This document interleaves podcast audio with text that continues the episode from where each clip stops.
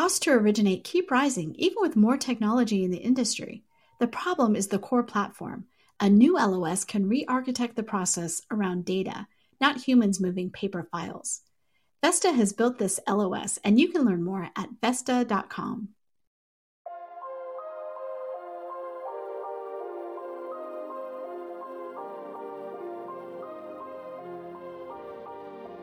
HousingWire Daily examines the most compelling mortgage, real estate, and fintech articles reported from the HousingWire newsroom. Each afternoon, the HW Digital team provides our listeners with a deeper look into the stories that are helping move markets forward. Hosted and produced by Alcynna Lloyd and Victoria Wickham. And now, here's our host. Pulled from the hottest topics coming across our news desk I'm Victoria Wickham, and this is Housing Wire Daily.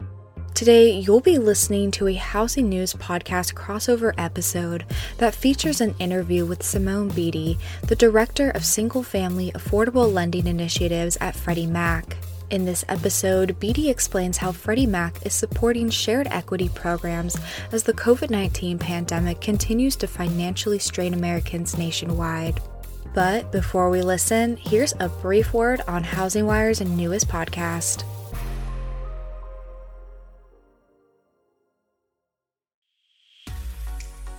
They say money talks, so why can't we?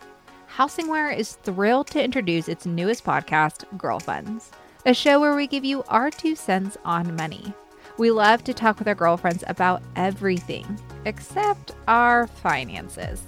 We're here to bring money back into the conversation, hosted by me, Brena Nath, along with our editor in chief, Sarah Wheeler. Be sure to join us every week starting this Wednesday for our girls' night focused on everything from how to pursue your dream of owning a home to affording your best friend's wedding. Each week, we'll have a special guest join us as we intertwine finance and friendship.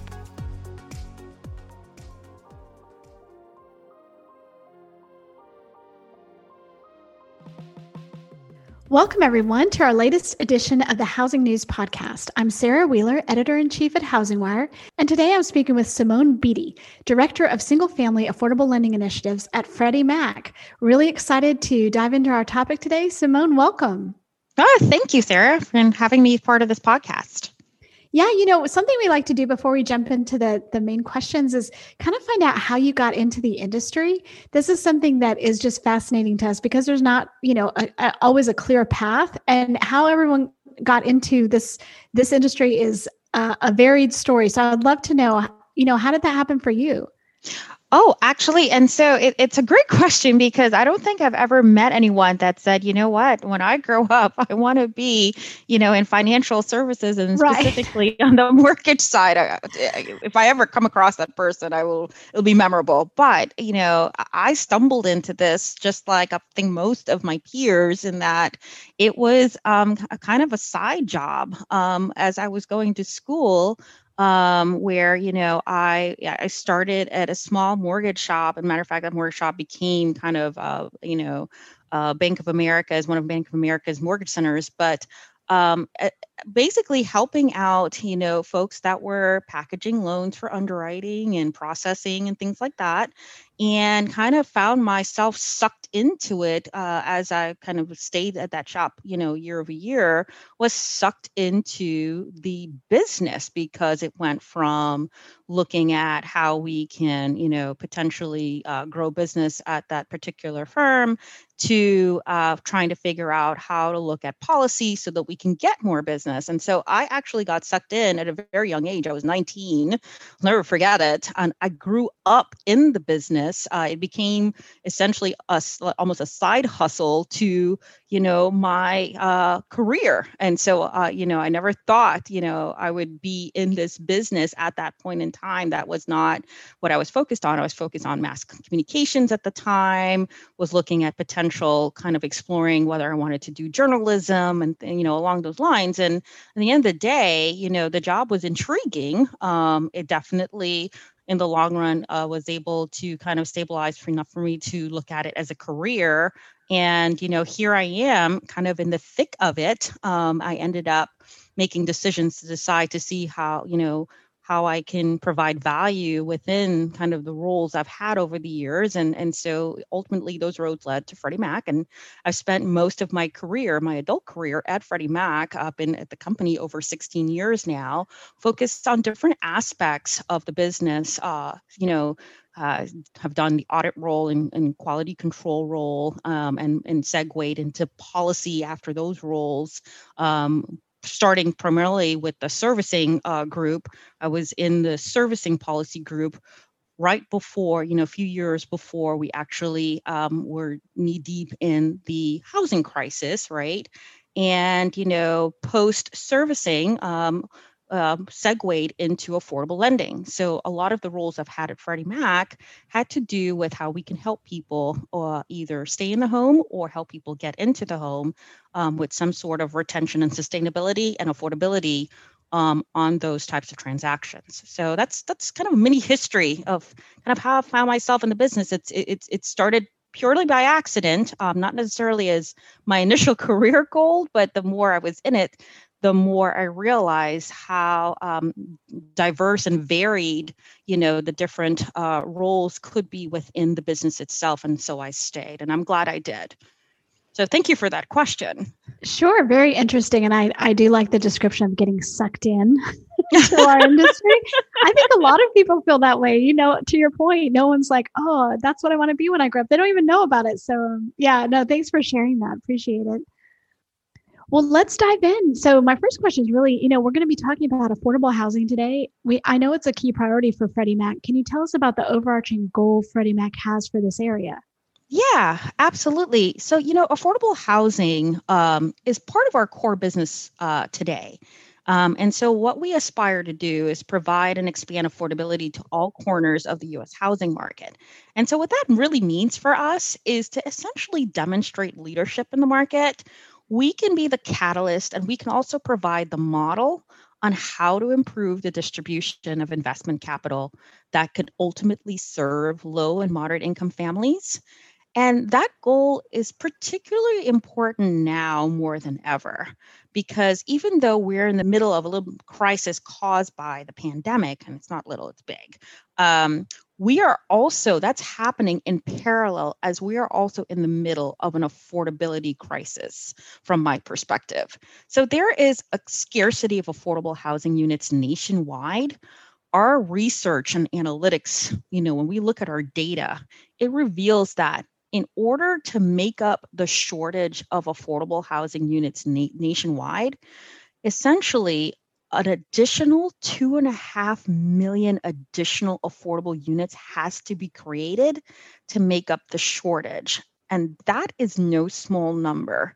So, our focus has been um, strategically on as we look at initiatives and as we create solutions, how are those solutions going to drive and facilitate uh, you know, you know, either the development of more units or at least to be able to sustain the units that are being developed, right? So we want to help drive the increase and creation of units with all of the activities that we're looking at in the affordable space, knowing that we cannot be driving towards homeownership and be agnostic to the fact that you know there's a huge gap in the uh, supply and there's also a huge gap in overall homeownership across certain segments of the market.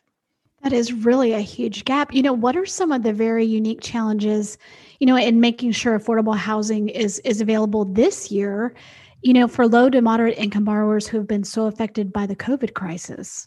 Yeah, and so what we always bump into is the demand for units outpace supply and we're always trying to figure out how do we deal with the supply issue how we deal with access to credit. Like we have the supply issue and then we have the access issue right? And so we try to tackle both.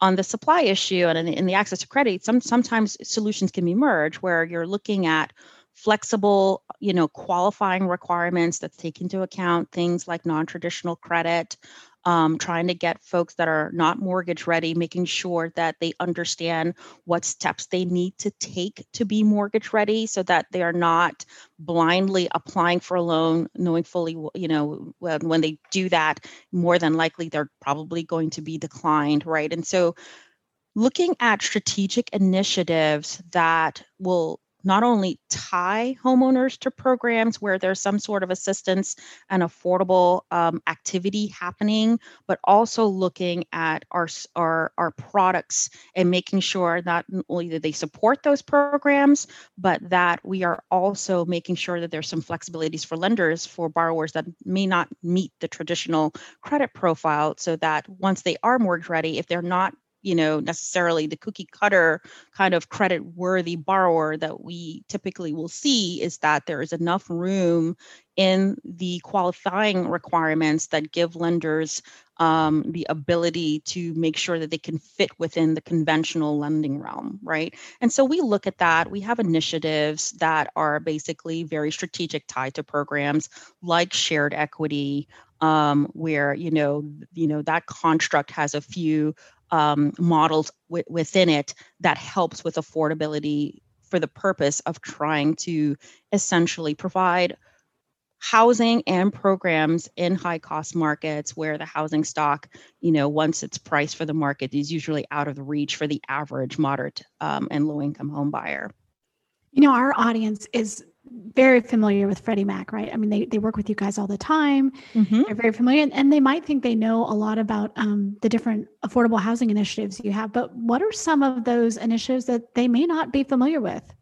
So I mentioned shared equity. So the we we have products that support shared equity programs that support long-term affordability um, for single family units in a given market. Um, we also have green programs. So, to the extent that folks are looking for homes where they can reduce the amount they're spending on utility savings, or they're already in a home and they need to have some sustainability way to make improvements that will also have some cost savings for them over the long run and provide some resiliency um, changes that they need to make to deal with climate change, we also have those as well. So, those those are newer products that have not been out in the market by Freddie Mac for very long, but they are definitely, um, you know, products, in my opinion, products of the future that will be necessary for us to be able to not only address affordability, but address sustainability as well. So take shared equity, for example.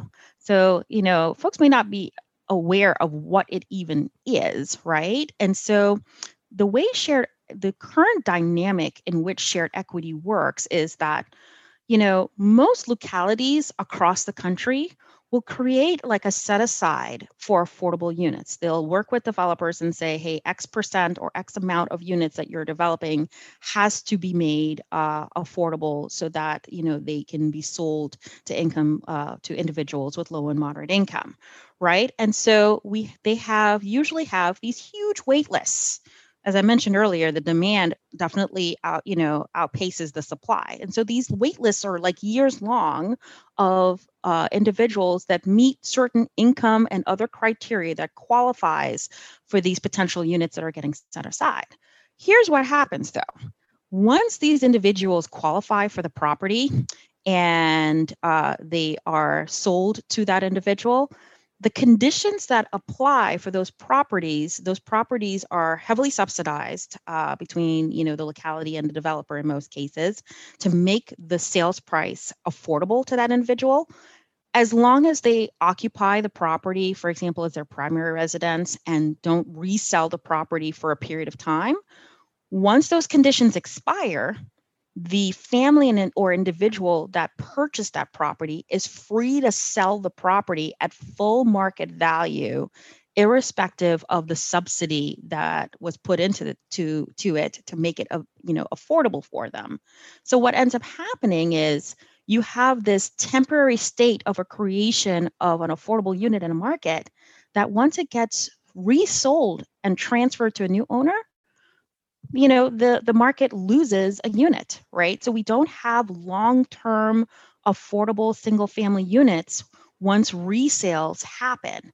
And so what shared equity does if the if you know a locality decides to use that model or use a nonprofit within their market that is employing that model is they will sell the property. They will acquire properties, first of all, either through using state grants um, or local grants or uh, you know, they get donated properties and they will have a portfolio of properties that they will turn around and sell to an income eligible individual or family.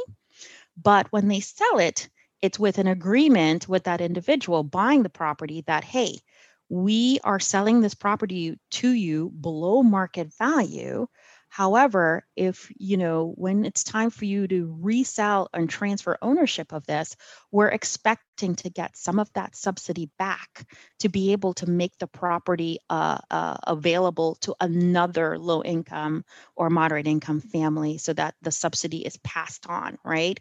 And it can be passed on as down payment assistance. It could be passed on through updating the property, making sure the property is brought up to code or any updates that needs to be made, right? But at the end of the day, there is some equity being held back so that that unit remains permanently affordable in that market so that the market is not losing units it's actually sustaining units and as it gains units hopefully as that model is employed you know across different entities that you know the market may have a sufficient supply of affordable units. So when we heard that these programs exist and these models exist in, in terms of trying to address scarcity of units and permanently affordable units, we created financing solutions that can support them, right? And so there are a lot of nonprofit programs out there that are offering uh, these this type of model, and there is also local municipalities that are offering this type of model. They just needed the financing to align with it to support it, right? And so what we've done is put out products and enhancements to our existing product line that supports this type of model. Um, and, and I can also go into those two uh, transactionally, what those models look like. Yeah, no, I'd be really interested in that. And also, you know, like what is has this year slowed that down at all or or have you guys not had to pivot, you know, because of all the COVID stuff? I mean, has it been going smoothly this year? That's a great question.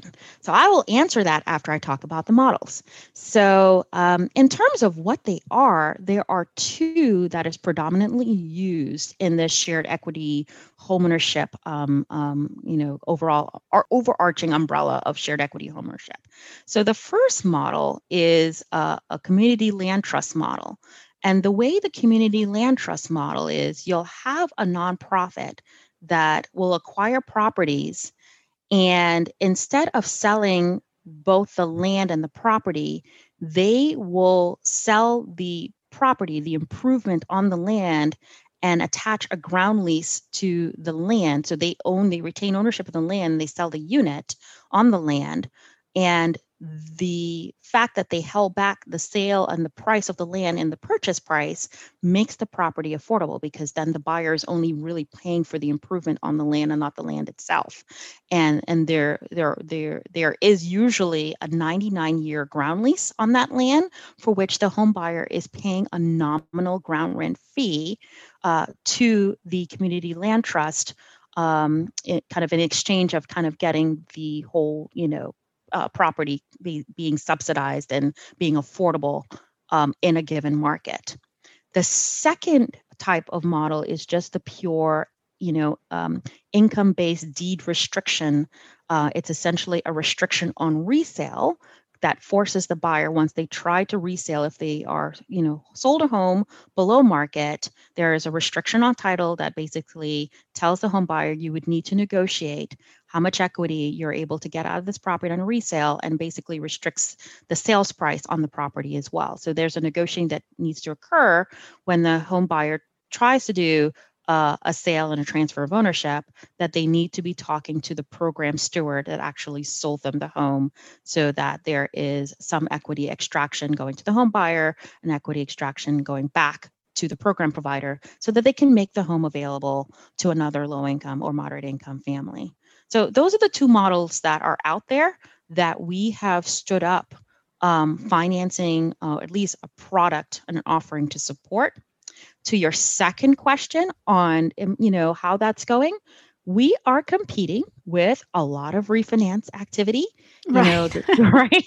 I'll start with before even the pandemic even started, we have sellers that are definitely interested, or our lending community that's definitely interested in these models. They definitely want to learn more. We have, you know, lenders that have stood up processes to support it. But we actually started 2020 competing with an overwhelming amount of refinance applications. And so the conversation, we go, wow, that sounds interesting. I'm definitely would love to explore more with you, Freddie Mac, on how we can participate in that new product offering that you've just released. However, let's get through the refi. We need to get oh, through man. our refi backlog first. And then what happened, you know, three, four months later? Pandemic and then lockdowns and trying to deal with homeowners now raising their hand um, to be able to ask for help because they're having trouble given the economic situation that the pandemic, um, you know, impacted the economy where you know there's job losses a lot of hardships out there.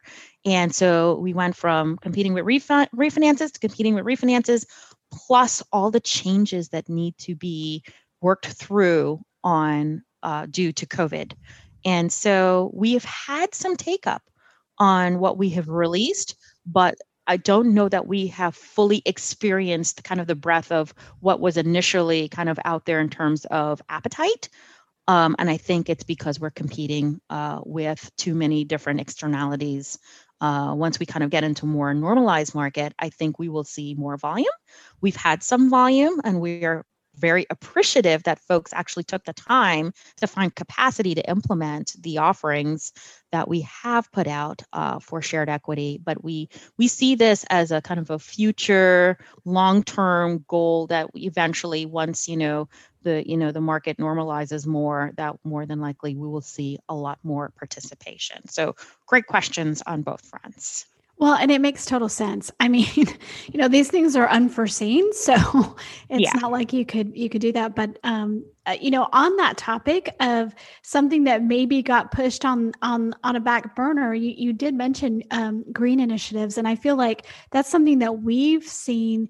We thought this was going to be the year of of really talking about climate and and the intersection of that with with the mortgage industry, and then of course, you know, just the pandemic. So, um, but I would but I would love to talk about that that you know bring us up to date on on any energy efficiency or green initiatives you guys are doing yeah, and you know the green initiatives are very exciting um, because we went from seeing almost no really activity in the mortgage space to folks starting to pay attention to potential green financing using the mortgage. So you know consumers are always looking for enhancements to their property, right? And I think what we are starting to see is a pivot uh, to enhancements that has some sort of efficiency tied to it so that there is some savings on utility usage um, because you know, both at the federal and the state and local level, there seems to be uh, enough incentives out there that is making consumers starting to pay attention that if I make these imp- improvements, not only potentially I could see, you know, you know, a reduction in utility usage and some cash savings there, but it can all potentially increase the value of their home, and they can also kind of be the beneficiary of the incentives that may be out there in the market as they do that.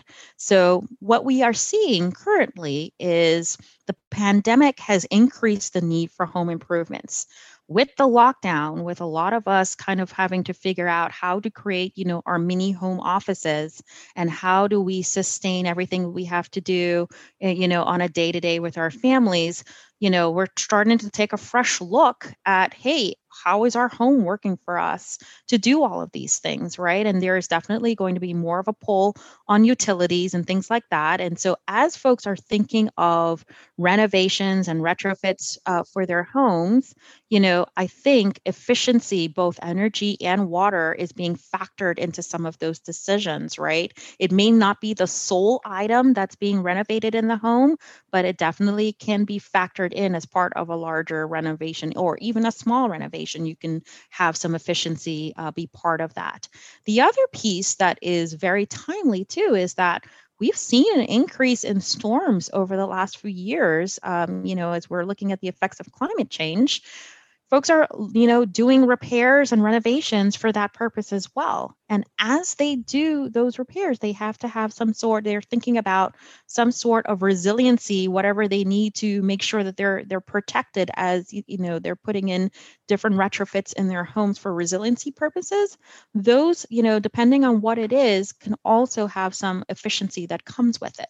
So in terms of both you know you know the greenness and resiliency it is timely that we put to market a year ago or a little over a year ago a product called Green Choice Mortgage. And our solution essentially incentivizes lenders and consumers to take a fresh look at using the mortgage to make improvements that are energy efficient or, you know, even if those improvements aren't 100% energy efficient uh, in nature, a portion of it, even if a portion of it is included, it qualifies. So today, most consumers don't use the mortgage. Um, you know, they think of a mortgage as a very lengthy process. It might be cumbersome for them to do something small. And so when they go to a contractor or a big box store to do, you know, you know, to figure out what it is that they need to improve their home, they're usually typically using credit cards or using cash. They're using hard money loans and unsecured loans, right, to basically pay for those improvements. And over the long run, that can be costly from them, um, depending on the amount um, of the improvements that they're trying to make. And so, what we're trying to show both, you know, the lending community and consumers is, hey, we have a streamlined version of a renovation offering where you know we will allow you if you've already incurred the credit card debt for example to pay for these improvements use our mortgage to pay off that debt and spread the payments over time so that you're not paying for your improvements it's not you know we want to make it more cost effective for you. Um, if you can have a low interest rate um, and rates are extremely low right now right and spread those payments over time whether it's 15 years or 30 years it can definitely you know result in a lower payment than maybe the hard money loans and the credit card debt that you're using to pay for these improvements. And so we will allow that up to, for example, the full maximum LTV on a no cash out refinance. So we won't treat it as a cash out as long as you can document that the money you've spent and the debt you incurred was for this purpose, right? So that is a huge um, advantage. Um, you can you can actually probably amp up the amount of improvements you were initially looking to do if you can use full mortgage financing, right, uh, to pay to pay off that debt um, and to the extent that you want to do a reno and you haven't started yet, we'll allow the our product offering allows you to get the proceeds even before you start. We'll allow 15% of the proceeds to be, uh, you know, of the amount financed to be used towards a reno, and, and we give the consumer, uh, we tell the lender to let the consumer know that you have six months to finish the renovation on it, right? And so we try to be as flexible as possible to incentivize use of the mortgage for this purpose. And so it's been very exciting to see that we, you know, lenders took notice. Um, a lot of the uh, transactions we have seen currently have been, for example, solar installations. So, you know, states like California and other states are contemplating how do they make their, you know, um, their construction greener, you know, and as solar becomes a thing, uh, in more and more states, especially in states that see high utility usage.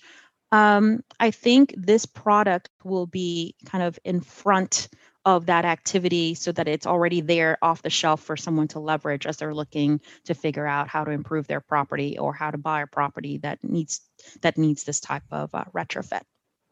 Well, I also think that, you know, to your point, I feel like there's been a tipping point in sort of the consciousness of you know okay so we're all at home more to your yeah. point we're using realizing how much um, we use when we're home all day and then also just the you know the the terrible wildfires and some of the other natural disasters i do feel like there's like a tipping point of like okay let me look into this now and and there have been enough other things happen that that i think people are open to it that's great that uh, that you have lenders who are really up on those products and and helping their consumers know about them yeah think yeah, thanks. I, awesome. I think it, I think it's timely. Yeah.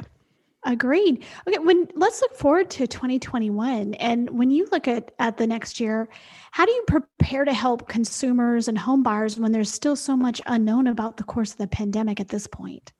You know, that's a great question. And so one thing, even with the pandemic and the current unknowns, because there's still a lot of unknowns, right? We don't know how 2021 is going to unfold for us.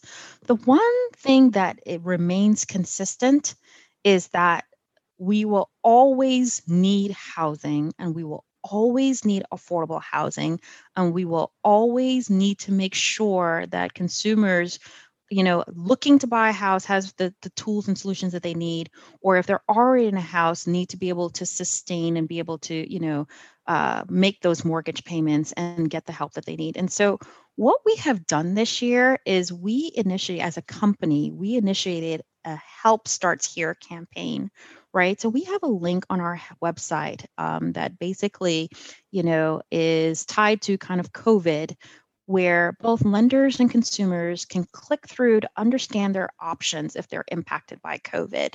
So for, you know, for existing homeowners, luckily we now we have had or you know had developed in the last housing crisis you know off the shelf solutions that we are now leveraging to deal with the current environment created by the pandemic. You know you know from forbearance relief repayment plans and loan modifications right? And our forbearance relief you know you know a consumer can defer payments up to 12 months and we waive late fees and things of that nature to trying to figure out a permanent solution once they come off of you know a deferment of payments and making sure that we have solutions that help them stay in the home, we can modify the terms of their loans based on their unique circumstances so that they can remain in the home. And then we've also offered up a reemployment service. So, you know, folks that are in, you know, really hardest hit markets that are experiencing job loss, we have have put in, in strategic underserved markets that have been you know persistently poor over the last 30 years and they tend to be hit the hardest whenever there isn't you know a, a, a issue like the pandemic occurring we have a service called Next Job, which is a reemployment service that a consumer can take advantage of at no cost to the consumer for mortgages we own. So we, it, you know, it provides job search assistance, job coaching.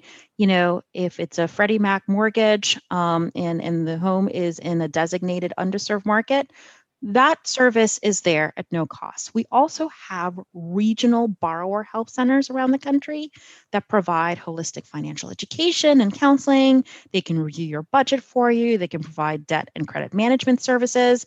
And this applies to customers that potentially, um, you know, future customers that may be trying to get mortgage ready and trying to figure out how they need to get their finances in order to become mortgage ready, right? So we have solutions out there that folks can point to if they need help especially as they're thinking about you know either getting into the home or trying to remain in the home that are out there for them to take advantage of. Um, you know and, and and one thing i didn't mention is existing homeowners that for whatever reason if they don't see a way through on you know their their current circumstances but they still need housing we have provided you know uh, a halt to or, a suspension of all our foreclosure actions and evictions um, through the end of this year. And so you know at the end of the day we may still have to iterate on some of this in 2021 but the fact remains is that we are solely focused on both readiness and sustainability for it um, as we go into 2021 and, and to the extent that we get another monkey wrench thrown into the equation where we would have to come up with some additional solutions we're ready to do that. Um, but we do have help available right now that we feel can still be leveraged in the future yeah, that's that's a really robust uh, number of programs that you outlined there, and and so it does seem like you're you're very uh, well poised for the next year. You know, when considering some of the new programs and the products that you guys have initiated, what are you excited about seeing happen as those roll out? Oh, you know, well, the, you know, the one thing I didn't mention about the pandemic is as we roll out programs, you know, the virtual engagement is now a thing, right? And so we all, I mean, we're, you know, every every, you know, conference and engagement I've done, you know, since March has been done virtually or over the phone. And so now it's easier to do processing of solutions electronically. Um, let's take like e-notes, for example. You know, you, the one thing that the pandemic uh, did, you know, have a direct impact is how we do like our mortgage processing and you know and how how do you get through things like appraisal inspections where an appraiser has to come inside your property or chasing the validation of the fin- financial information that you have to gather right? So all of this stuff is now being done electronically. We've had to update everything that we do so that we provide some more flexibility in what we will accept um, but eNotes, for example, was already increasing in terms of usage. I think when we looked at 2018 versus 2019, I think it rose sharply in 2019. It went from 17,000 to th- over 36,000 in the MERS e registry. I would imagine that as we go back and we look at data for the increase in kind of e-transactions that prob- that number has probably increased and exponentially this year.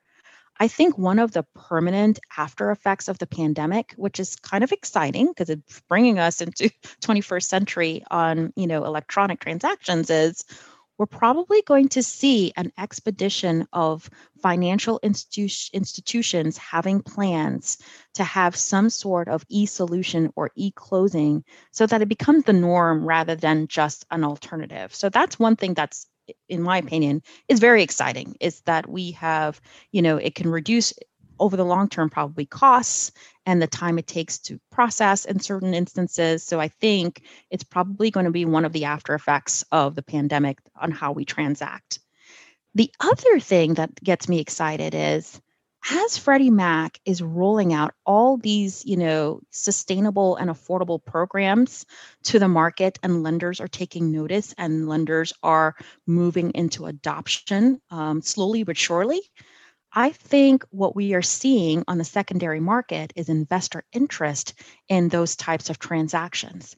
More and more firms are standing up sustainability uh, goals and you know social goals where these types of loans um, there is a growing appetite for it and you know what i am hopeful about is at the top of you know today's call I mentioned that we want to improve the distribution of investment capital that serve low and moderate income families.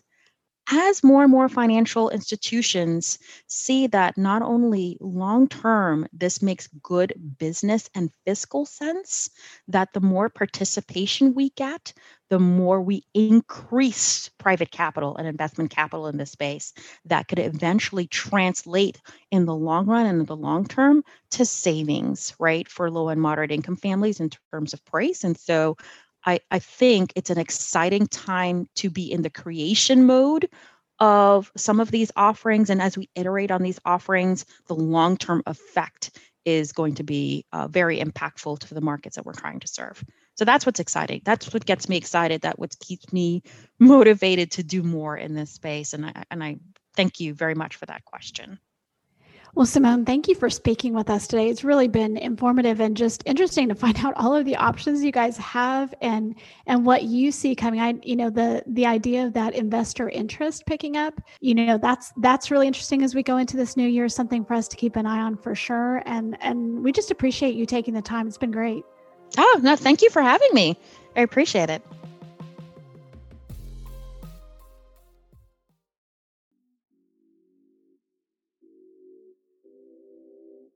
Now more than ever, the housing industry is looking to its leaders for answers. That's why each week, the Housing News Podcast invites a new mortgage, fintech, or real estate executive to the show to provide its listeners with more perspective on the announcements and news stories crossing HousingWire's news desk. Hosted by Sarah Wheeler and produced by Alcynna Lloyd, the Housing News Podcast is now available on iTunes, Spotify, Apple, Google Podcasts, and more.